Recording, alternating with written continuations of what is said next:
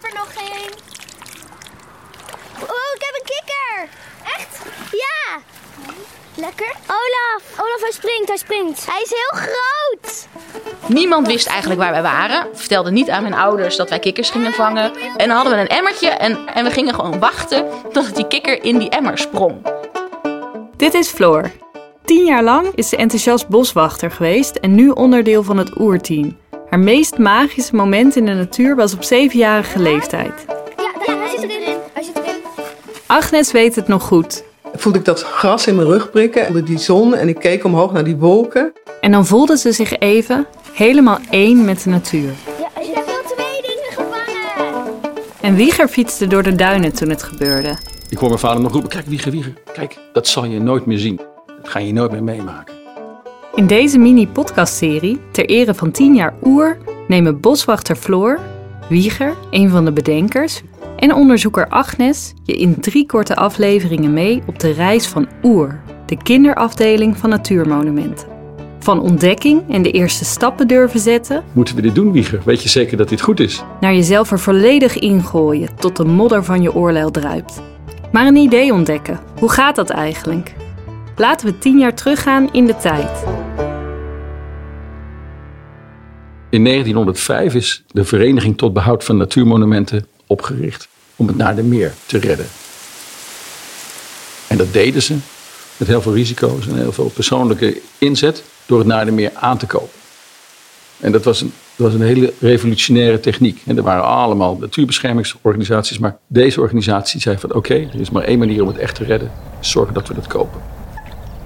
Wij zijn zo machtig en zo groot en zo belangrijk omdat wij eigenaar zijn van heel veel terrein.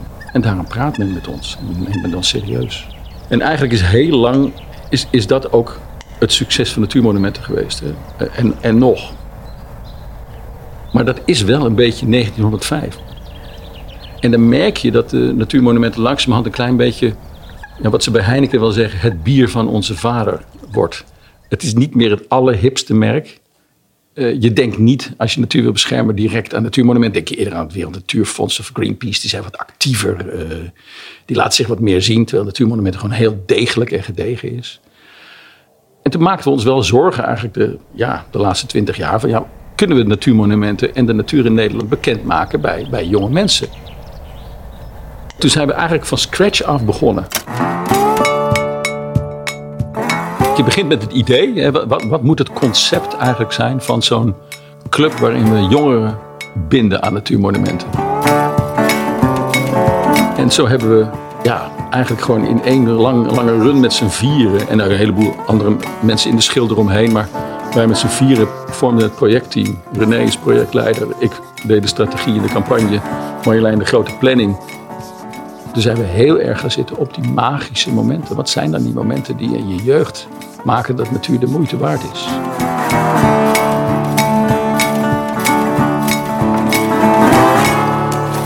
Oh, zet je laarzen aan. Dit? Boeien? Ik heb ook geen laarzen aan. Jij hebt helemaal niks aan. laarzen aan. Ik ook. Dan een koffertje met een, eh, met een speciale presentatie met een paar posters. Waarbij René en ik het land doorgingen.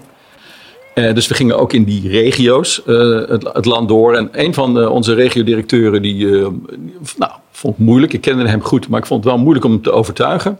En tijdens een gesprek zit hij aan een tafeltje buiten. Schiet hij ineens uit zijn stoel. En gaat hij in het gras op zijn knieën. En hij komt terug aan tafel met een libelle. Volgens wetenschapper Agnes heet het concept zachte fascinatie. Als je op de snelweg rijdt en je ziet aan de andere kant een ongeluk, dan wordt je blik daar naartoe getrokken en dat kost ook wel energie zeg maar, en moeite. En zachte fascinatie is het eigenlijk tegenovergestelde dat je blik automatisch, zonder dat het moeite kost, ergens naartoe wordt getrokken op een zachte manier. Harde fascinatie is niet zo goed voor je gezondheid. En zachte fascinatie is wel heel goed voor je gezondheid. Zachte fascinatie is ook wel zonlicht op je huid of hè, de wind een beetje in je haren. En dat, ja, dat is eigenlijk een, ook een beetje een meer bredere zintuigelijke vorm van die, ja, die zacht fascinerende werking. Waarbij eh, het gerichte aandachtssysteem tot rust komt en waarbij je je heel ontspannen voelt. En ineens zagen we die opflakkering van, oh ja, hij is weliswaar directeur en hij heeft bezwaren en het is ook moeilijk rekenen. Maar hij ziet ineens een kleine jongen. En dat konden we gelijk gebruiken om te zeggen: ja, maar dit bedoelen we dus. Dit is dus waar het over gaat. En toen was het een heel goed gesprek. Maar we hadden die libellen nodig om hem even mee te nemen in van ja, maar dit gun je iedereen. En, en met name ook kinderen die, die niet zo bij, dicht bij de natuur wonen. Iedereen heeft wel ergens dat oergevoel. En bij hem was dat die libellen.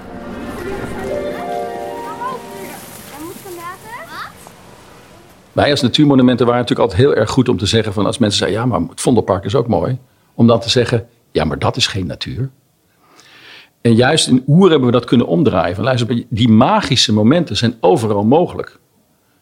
dat, dat, een blaadje, dat er zo'n helikoptertje van de, eh, in de herfst ergens in de Amsterdamse straat zo'n helikoptertje van een boom komt. En dat je even moet kijken van hoe dat dan verder gaat. Ja, dat, ja, daar hoef je niet voor naar een natuurgebied. En als je ook met onze mensen spreekt, ja, dat, dat is niet een gebied van natuurmonumenten waar dat magische momenten. Hè. Dus je, je moet eigenlijk ook proberen je, je gebied te claimen als zijnde van ja, wij gaan over natuur in Nederland. En die magische dingen die kunnen overal optreden. Ook in de stad, ook op een stukje gras. Daar hebben we echt dat oer voor nodig gehad om te zeggen van ja, maar we kunnen ook, ook buiten onze terreinen heel veel goeds doen voor de natuur.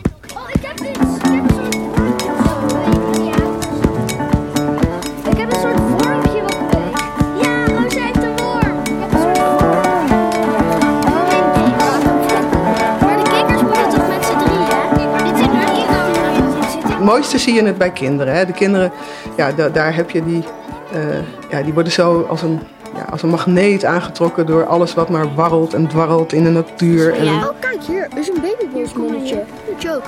Nee.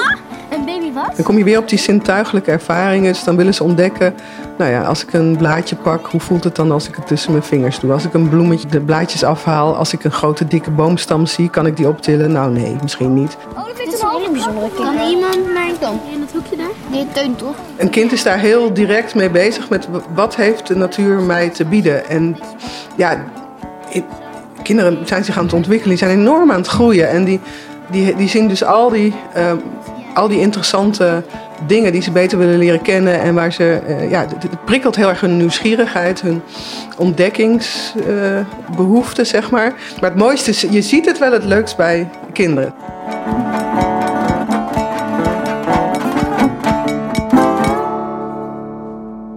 Volgens Agnes zijn de herinneringen waar we voor het eerst iets nieuws meemaken vaak het dominantst. Ik was een jaar of negen en, en, en we fietsten door de duinen, dat deden we vaak.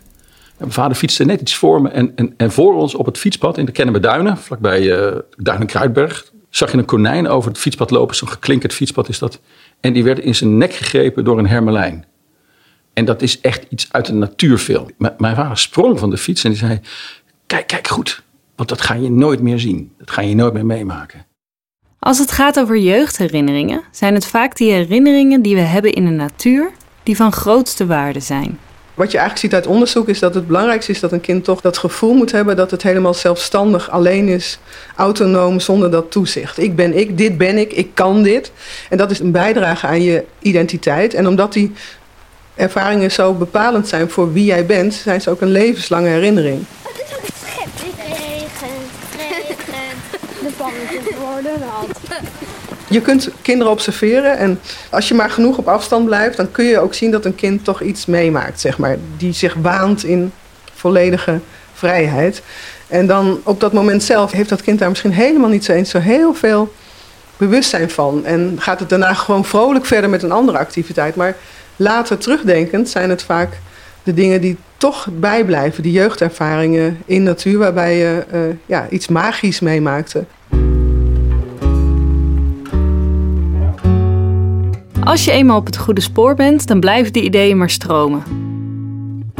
In de afgelopen tien jaar heeft Oer de speelnatuur ontwikkeld, helpt de bij, de wilde buitendagen en nog veel meer. Maar tien jaar geleden was dit er allemaal nog niet. En een avontuur is pas een avontuur als je dingen moet doen die je nooit voor mogelijk had gehouden. En jezelf beetje bij beetje moet overwinnen.